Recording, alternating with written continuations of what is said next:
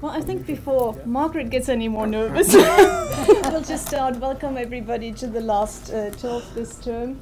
It is my very great pleasure to welcome and introduce to you a dear friend and former colleague from Germany, Dr. Margaret Pernau.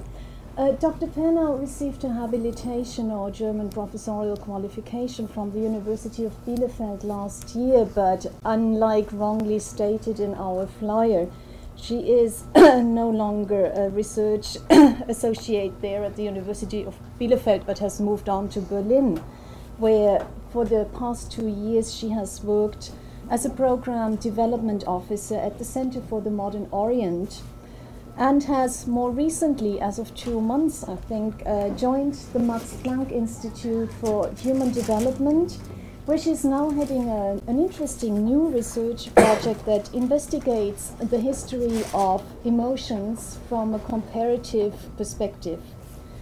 Margaret's work as a South Asian and as a comparative historian is truly impressive in both size, scope, and depth. She is the author of 2 books, one that came out of a doctoral dissertation, The Passing of Patrimonialism, Politics and Political Culture in Hyderabad, 1911–48, and her very recent volume, which is unfortunately in German. We'll keep on pestering until she translates it into English. Bürger with Turbans. This is her study on Delhi Muslims in the 19th century.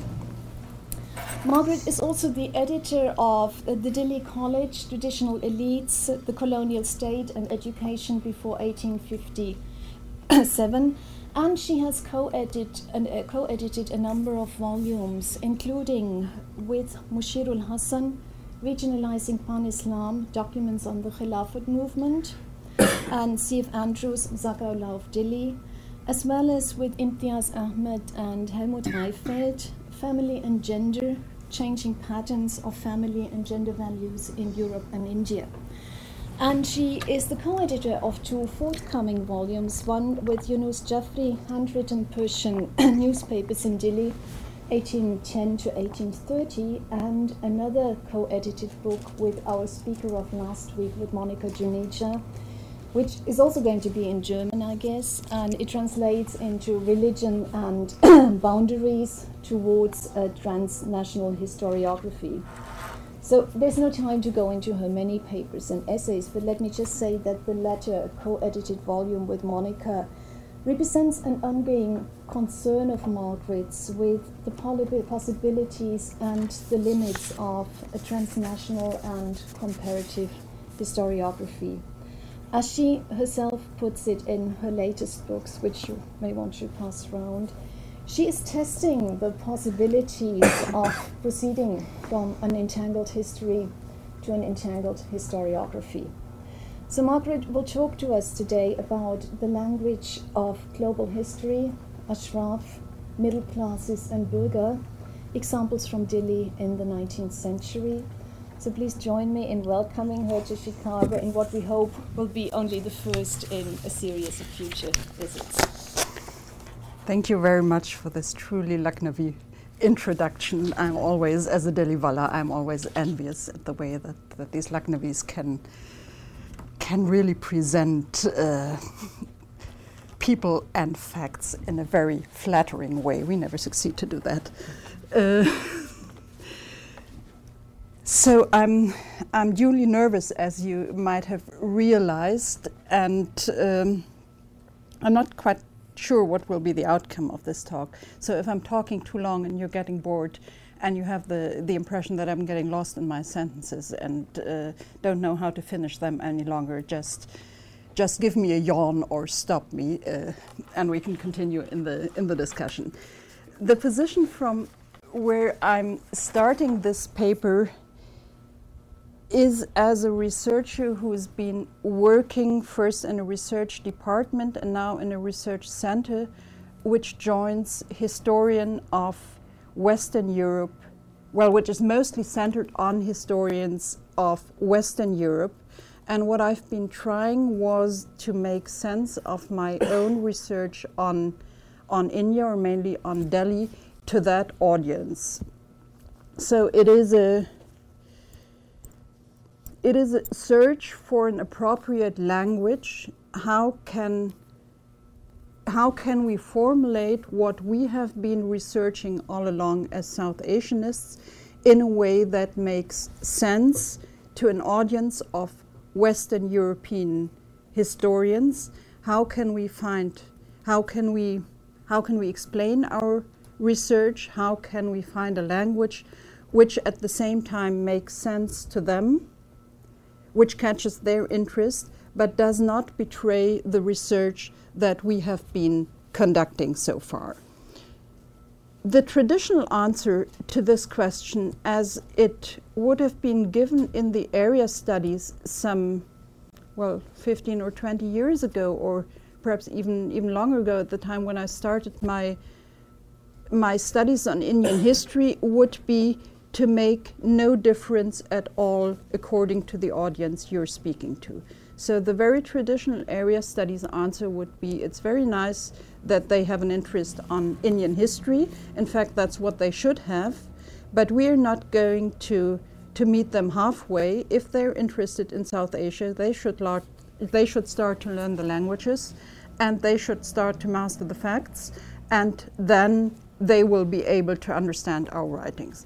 And the result was these very learned volumes you all know, which are written half in italics, which are a great pleasure to read for anyone who knows the language and who is already very familiar with the field, but which even pose problems of translating between North Indian and Bengal history, not to speak of South Indian history. So even within India, I think we have at times difficulties in understanding each other's works, and it simply does not work out for a Western European audience, not so much because they lack the interest, but simply because they lack the linguistical abilities and because they lack the time to really delve into a new field. So the traditional answer would have been, if you're interested in South Asia, there's no way but becoming a real full-fledged South Asianist. So then the question would be, where do we go from there? Do we really have to speak to them? Is it worth our while? Is it perhaps even a betrayal of our scholarship if we adapt to their interests? Or is there a way we can meet? I think, by the way, history has evolved, certainly in Germany, but I think it's becoming a worldwide phenomenon in the last 10 or 15 years by the impact that global history has had on the way that we are viewing history. We don't have much of a choice any longer. So global history will be coming either with our contribution or without our contribution. So even if we remain very much within an area studies approach, if we don't engage in global history debates, global history will still come, but I'm a little bit scared of the kind of global history that will be. At least for a German context, we have a development towards global history which is Eurocentrism writ large. So the language is a European language blown up. The concepts come from European history and are simply applied to the rest of the world, and there is no input from the area studies. So if we want to have an input, we have to think about a way of presenting our research to people working in other fields as well. At the same time, I think we are also we have also started to rethink Indian history in a way which really changes concepts, which no longer limits Indian history to the boundaries of South Asia. So the very traditional area studies approach with which I grew up as a student was still very Indo-centric. So if you studied India, you studied India within the limits of India, and what happened in the rest of the world was not so much of an importance. I remember that once we had a talk at the South Asia Institute in Heidelberg, of someone attempting a comparison between, I think it was Nigeria and South Asia, and all of us said, well, that is very strange. Why should we ever care about Nigeria? After all, that's Africa, and we're working on India. So if there was any attempt at comparison, it would be a comparison perhaps with Great Britain, but not with anything else. So it was in a way an Indocentrism which matched the Eurocentrism of the European historians. I think that has changed, and global history has affected Indian history as well. So we're starting to work out entanglements. We are starting to look at what linked India to the rest of the world, not only in a colonial sense, but in a transnational and translocal sense as well. That, of course, means that if we are no longer limited to a very narrow field, we need concepts and we need a language which transcends the language of our sources. And that would be the point I would like to develop a little bit further this afternoon. So what we would need would be a common frame of reference and a common language which would permit us to discover and analyze entanglements, which would also permit us to draw comparisons and make sense of our research in a larger framework. So the question is, what language and which concepts can we use for this research? And I think we've all heard very much in the last 10 or 15 years about the entanglement between language and power in a historical framework. Probably we've even heard too much about it, so some people tend to get a little bit bored with that already. We have had not so many reflection on how that reflects on our own research endeavors. So if language and power are linked in a colonial context, how does the language that we use for our research, how does the fact that we write in English or in German or in French affect the way we look at history? Is there the same kind of power game involved? How do concepts affect the way we see the world? How do concepts change? How can we change concepts, perhaps to get a different view at looking at our material? And if I'm working on the Ashraf in a North Indian or in a Delhi context in the 19th century, how can I speak about these Ashraf to an audience who does not know what Ashraf means? How can I translate the term? It is not middle class because it was not a class.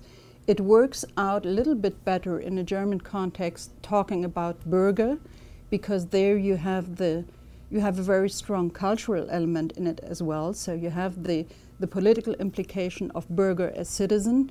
You have the economic implication in Bürger as bourgeois. But you have also a strong cultural element that what held the Bürgertum together was a certain way of living, was a cultural capital, was an emotional code, was a way of behavior. But then, of course, translating the Ashraf as Bürger involves an implicit comparison, which, as every implicit comparison, can be highly dangerous if it's not brought out to the open. And I think for Indian history, we had a very,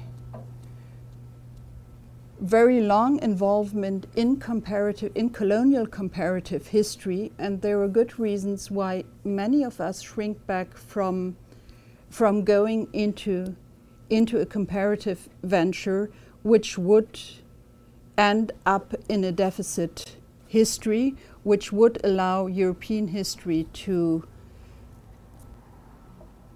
develop a certain standard against which the rest of the world's history has to be measured. And this comparison, of course, is always implied in language. So Once I talk about Ashraf is Bürger, it puts two phenomena together in a common framework and it compares them. And as with every comparison, we have to be aware of possible implications and possible falsifications through the use of language. So what absolutely has to be avoided would be a use of Bürger or of any other concept as a translation for a concept coming directly from the sources, which would give the power of definition only to the European audience. So the German historians would be the ones who define what Bürger is, and the Ashraf might either come in or stay out, whether they match the category or whether they fail to match it. So that approach, where a very particularistic experience, a very particular historical experience based only on European history, defines a concept, and this concept is then used as a universal category, that certainly does not work out. So is there any way out of this dilemma? Is there any way we can, through the impact of South Asian history, contribute to a change of the concepts? So if we do need universal concepts because we want to have a framework in which to compare, if we want to have a framework in which to look at global history, we do need concepts which transcend a narrow linguistical framework. So if we're aiming at some sort of universal or global or translinguistical concepts, they can only be based on translocal or universal experience. So the only way to create these new concepts would be to feed in the South Asian experience into a new framing of the concept of Bürger. And that is why I use this image of the Bürger with a turban. So the traditional image would be a Bürger can only be someone who wears a morning coat and a top hat. My aim would be to contribute a narrative using this term of Bürger, at the end of which a Bürger could also be imagined as wearing a turban. So it is an aim of subverting and changing the concept from within by using it for a new narrative. The German answer, once you want to change a concept, or the traditional German answer would always be, you can define the concept in a new way. I'm not so sure that works out. You can do a lot of definition work without actually changing a concept at all.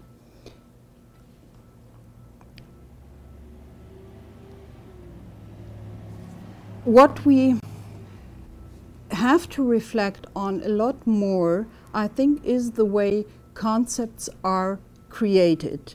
It is the way concepts are created, the way concepts change, and from there to proceed to the question, can we influence this change of concepts in any way?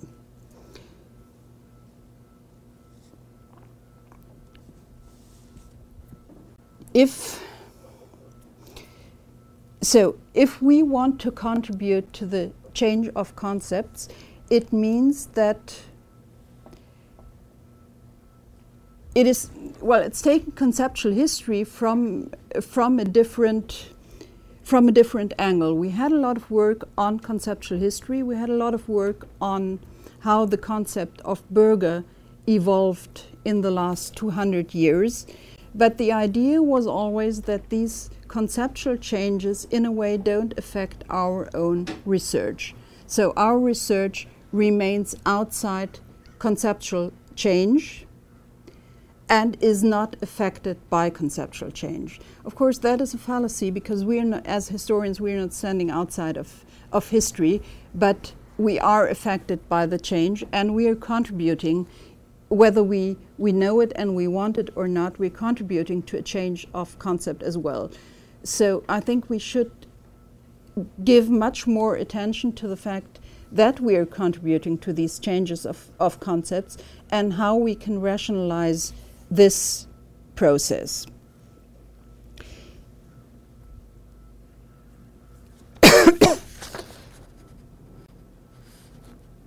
Yeah.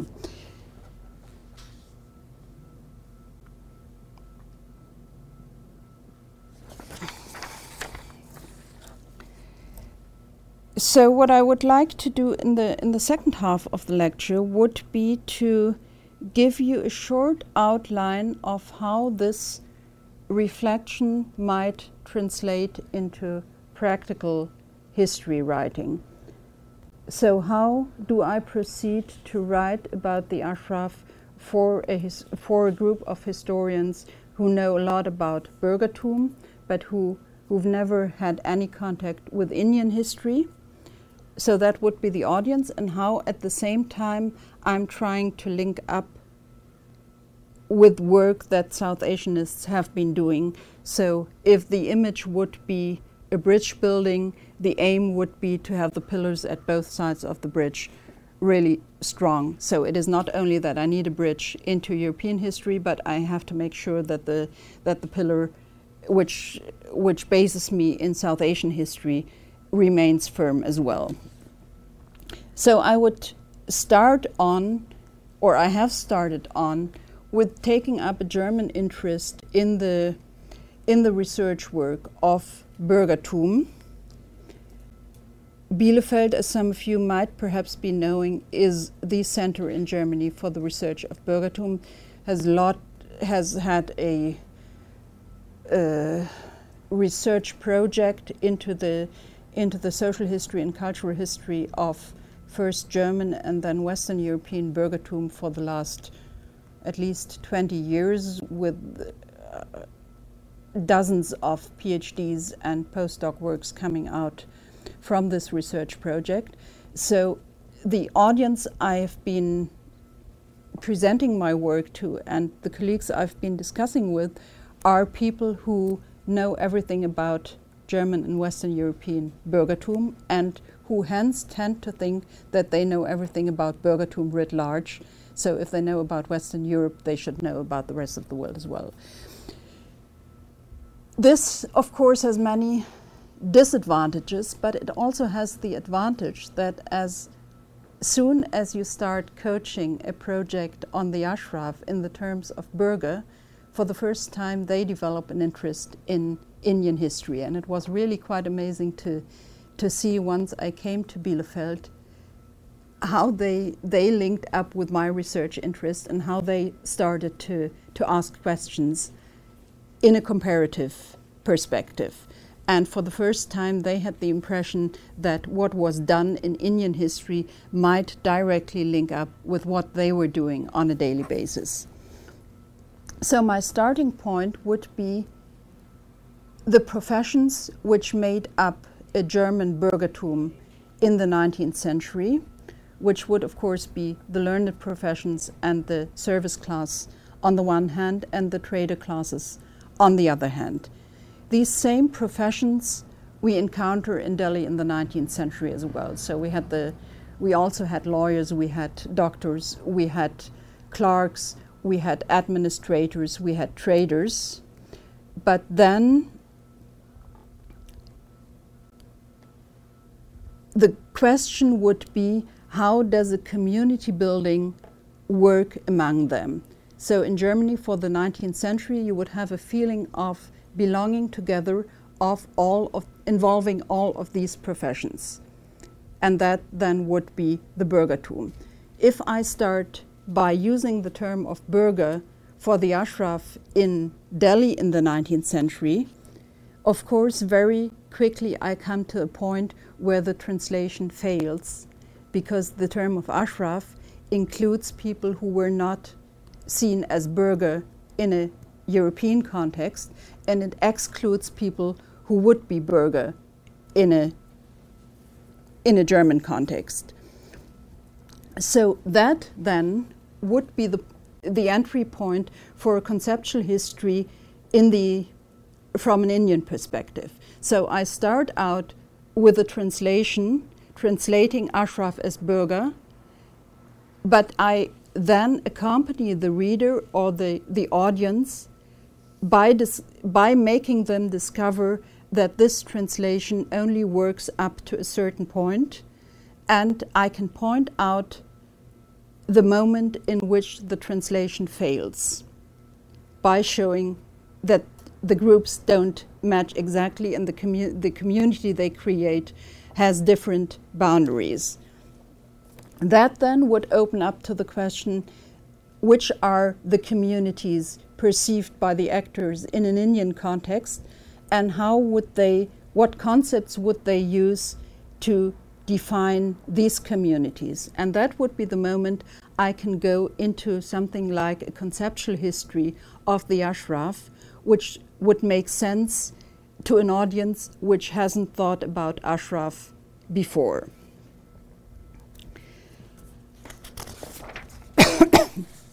So if we look at this conceptual history of the Ashraf in Delhi or in North India in the 19th century, the old Ashraf at the beginning of the 19th century would include those who were excluded by the term of Bürger.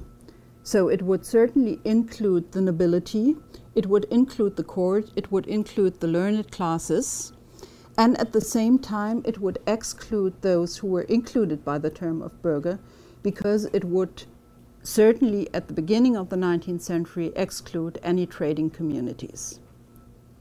So at that point I'm able to show that the translation does not work, and I'm able to show how the translation does not work.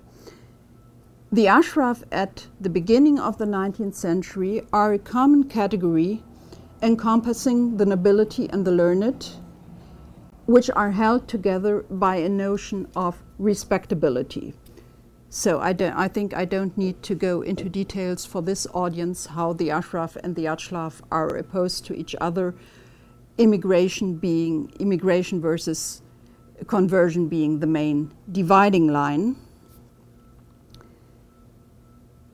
I would, however, like to shortly dwell on one text which might be familiar to some of you, but certainly not to very many, because we all tend to get very enthusiastic about Ghalib still today, and we tend to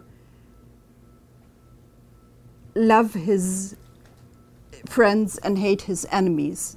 So Khatil, who was the great enemy of Ghalib in Delhi in the beginning of the 19th century, and whom Ghalib thought a rotten Persian connoisseur, has a very, very difficult stand today to get any admission into academia.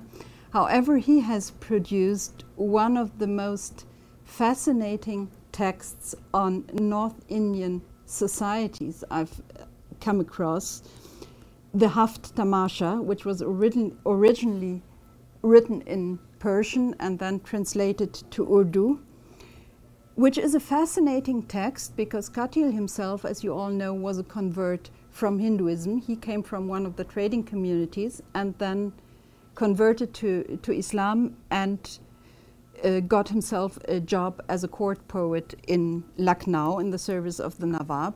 And it was in this respect that the Nawab asked him in 1811 to write an introduction into Indian society for a visitor coming from Karbala.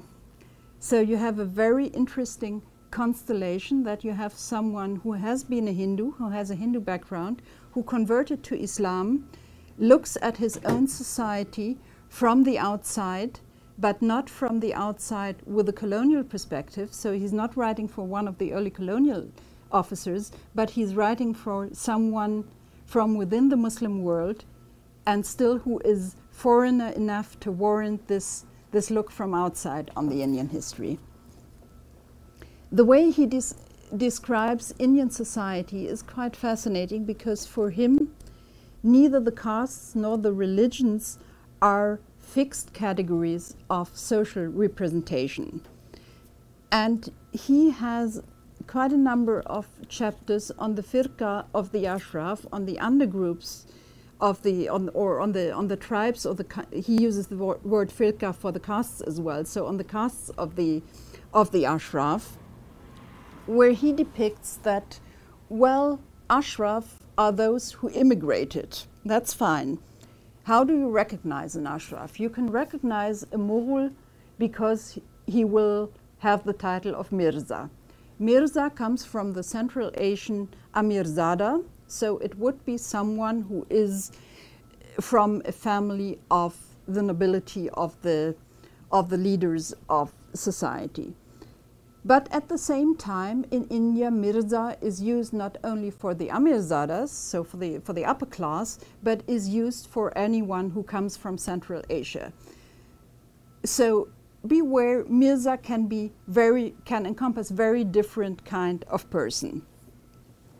That is rendered even more difficult because the distinction between Mirza and Mir is not always very clear.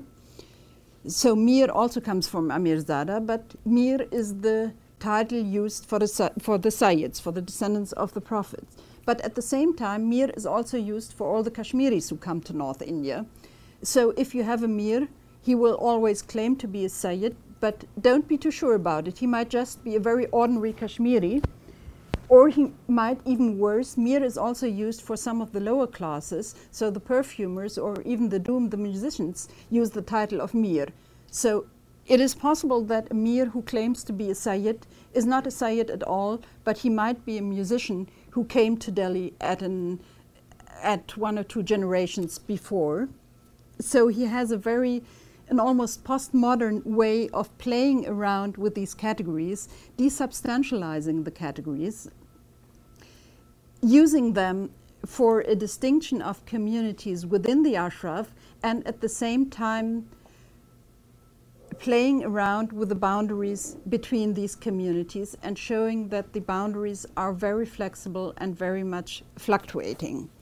So the genealogies he is depicting are not biological statements, as the British then read them in the second half of the 19th century, but they are claims to social honor. It is a way, they are symbols used for the discussion of the attribution of social honor.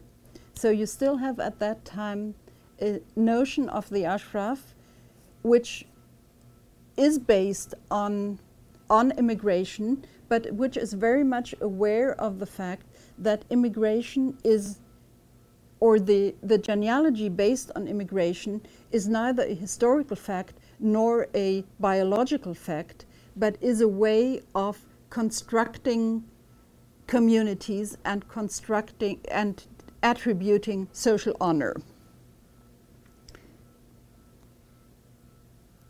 If we then look at what has been called the new Ashraf, in which a category which developed more or less since the 1850s,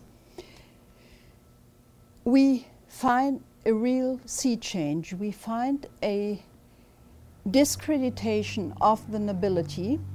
We find the new Ashraf being very much aware of the fact that they're not Nawabs, that they distinguish themselves from a Nawabi culture.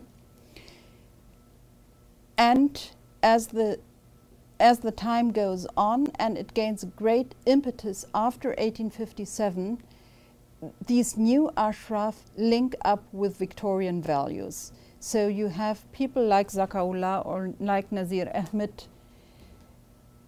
developing a code of values which relies very much on family values, on thriftiness, on time management, on punctuality, on well, you know the whole universe of the Victorian values, and for that reason, these new Ashraf have very often been compared to British middle class and seen only as the result of a colonial influence.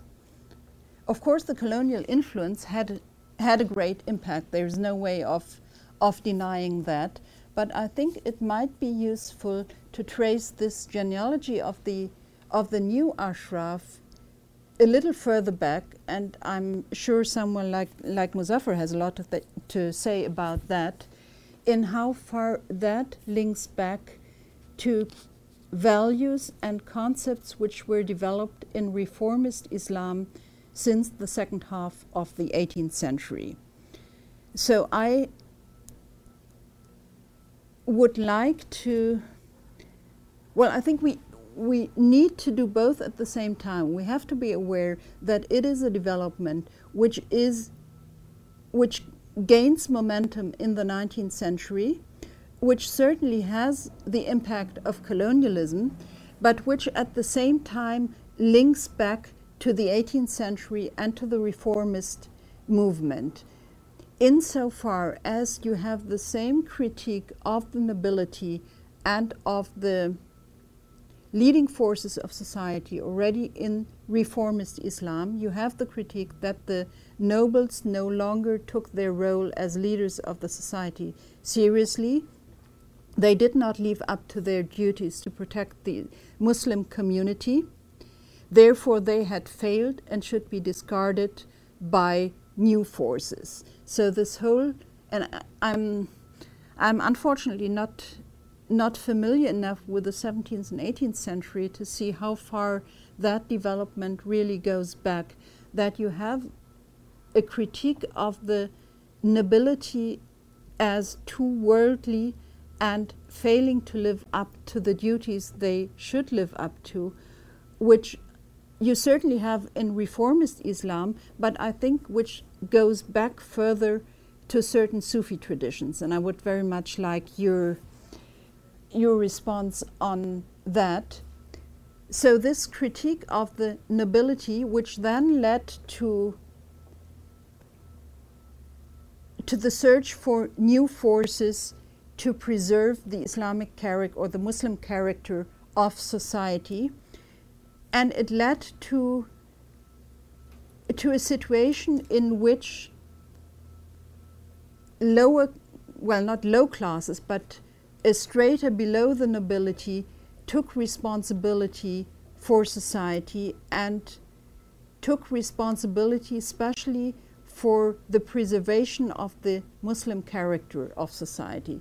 So if the Muslim character of society can no longer be preserved by state action or by action of the ruler, then it becomes the responsibility of every single Muslim, of his way of behavior, of his personal piety and the piety of the women he is responsible for, to behave in a way that the community will still be perceived as Muslim or as Islamic.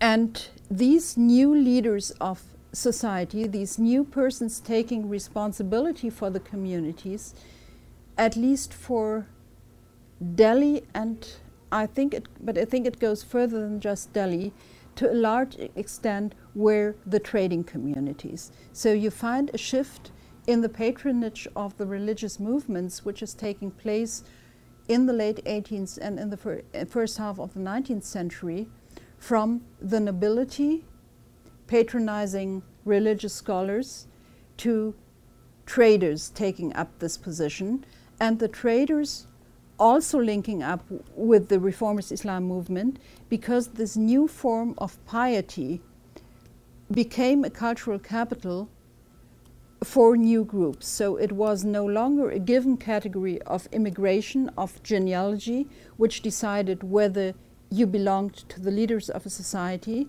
but it was piety, it was personal behavior, it were the values you lived up to. So it were categories you could live up to, you could acquire. And that, of course, was of immense interest to a trading community who would be excluded from leading positions or from positions of respectability as long as respectability was only built up on genealogy. So what you get is a new respectability for pious traders, where this social honor is no longer only acquired through descent, but through the manners and the values you live up to. Piety gains a new role in permitting the acquisition of social respectability, and this new social respectability through piety now has the potential of bridging this gap between the traders on the one hand and the learned on the other hand. So you have the double movement. You have on the one hand this critique of the nobility, which draws a line between the Nawabs and the Ashraf and the new Ashraf, and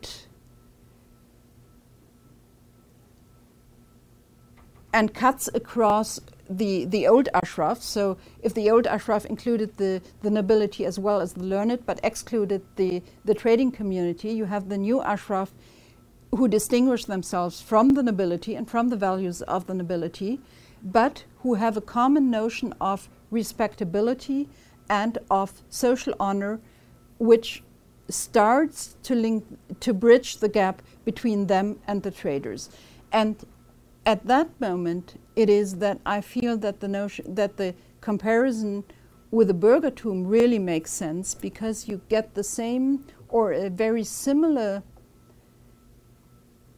social imagination of being the group in the middle who has to fight for its position against the nobility on the one hand and against the commoners on the other hand, and who has this very ambivalent position of inclusion and exclusion, which is so characteristic for the European middle class. So they see themselves as the universal category. Everyone can become an Ashraf by this new notion of respectability, because everyone has the possibility of becoming a pious Muslim. It's a very inclusive category. And at the same time, you have the exclusion process, because in reality, of course, it is a strongly delimited social category, and the lower classes will not have the possibility to enter it as easily as it looks from the outside.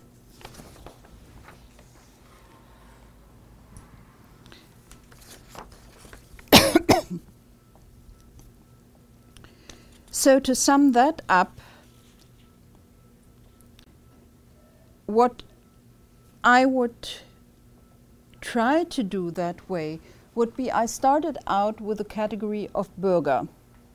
I showed how the category of Bürger did not really match with the category of Ashraf, then introduced the conceptual history of Ashraf, showed how the notion of Ashraf changed in the course of the 19th century, and at the same time played around with the translation between Ashraf and Bürger. What I've been aiming at by this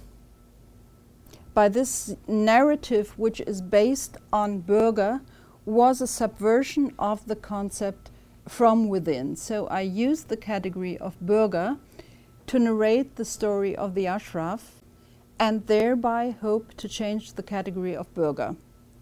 Of course, you could say that this is an unnecessary detour. I could speak about the Ashraf straight away. If anyhow I'm going to introduce the conceptual history of the Ashraf, if my German audience has to learn that term, and Bielefeld has learned it, luckily, I could start out with Ashraf right from the beginning. The problem I would have with that approach would be, on the one hand, it would not have this initial linking up with the research interest of my German or European colleagues. So if I start talking about the Ashraf right from the beginning, it would not necessarily make sense to their own research. So I have to find an entry point to show in how far research on Ashraf has an importance for someone working on German Bürgertum. Still, I could avoid the term of Bürgertum because that implies this comparative perspective. I would consider leaving aside the category of Bürgertum if Bürgertum was really a concept which is only applied to Germany. But as I showed at the beginning, it is a highly ambivalent concept. It is a concept which comes from German history, but which at the same time is used as a universal category. So if I want to get at the universal category, which for instance is very implicit if you have statements like there was no Bürgertum in Russian history or in the Islamic world. Of course, statements like this only make sense if Bürgertum is used as a universal category. If it's used only as a German term, of course there was no German Bürgertum in Russia or the Islamic world, so that's so obvious that the statement doesn't make sense at all. So it is used as a universal category. If I want to deconstruct the universalism of the term, I can only use it by subverting it from within, and I have to change the concept. Changing the concept is only possible once I use it and I engage with the concept.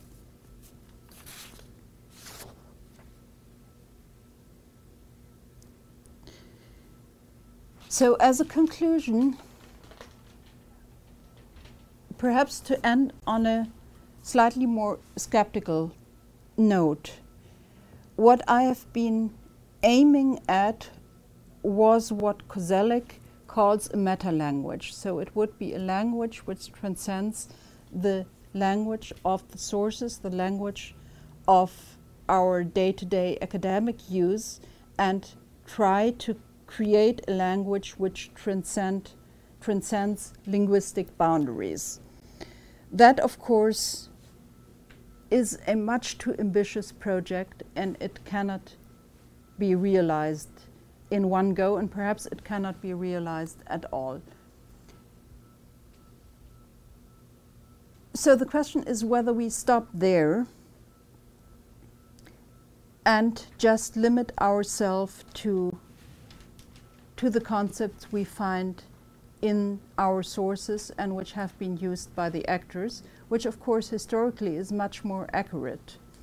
But then it would mean that in the end, if I want to use German as an academic language, I can only write about Germany. If I want to write about North India, in the end, and I want to avoid any kind of translation, in the end I would have to write in Urdu or in Persian, and any kind of communication across linguistic boundaries would no longer be possible. And I think that would render history unnecessarily provincial, not in the sense that Dipesh is using provincial, but in the pejorative sense. So if we can speak about India only in Indian languages, if we cannot transport the knowledge across boundaries, then of course any hope for a global perspective, for the pointing out of entanglement, ends there. And we have to become very narrow, and of course I have to stop speaking English. So that cannot be the aim. The meta-language is one possibility. I'm not sure whether it's really a convincing possibility, but before I dismiss it as a possibility, I would need another solution which is more convincing. So I would like to take that as the entry point for the discussion. Is this search for meta-language convincing at all? If it is not convincing, what are the alternatives? Because going back to this negative kind of provincialism, I think, is a solution that none of us would really want in the end. Thank you very much. Thank you very much.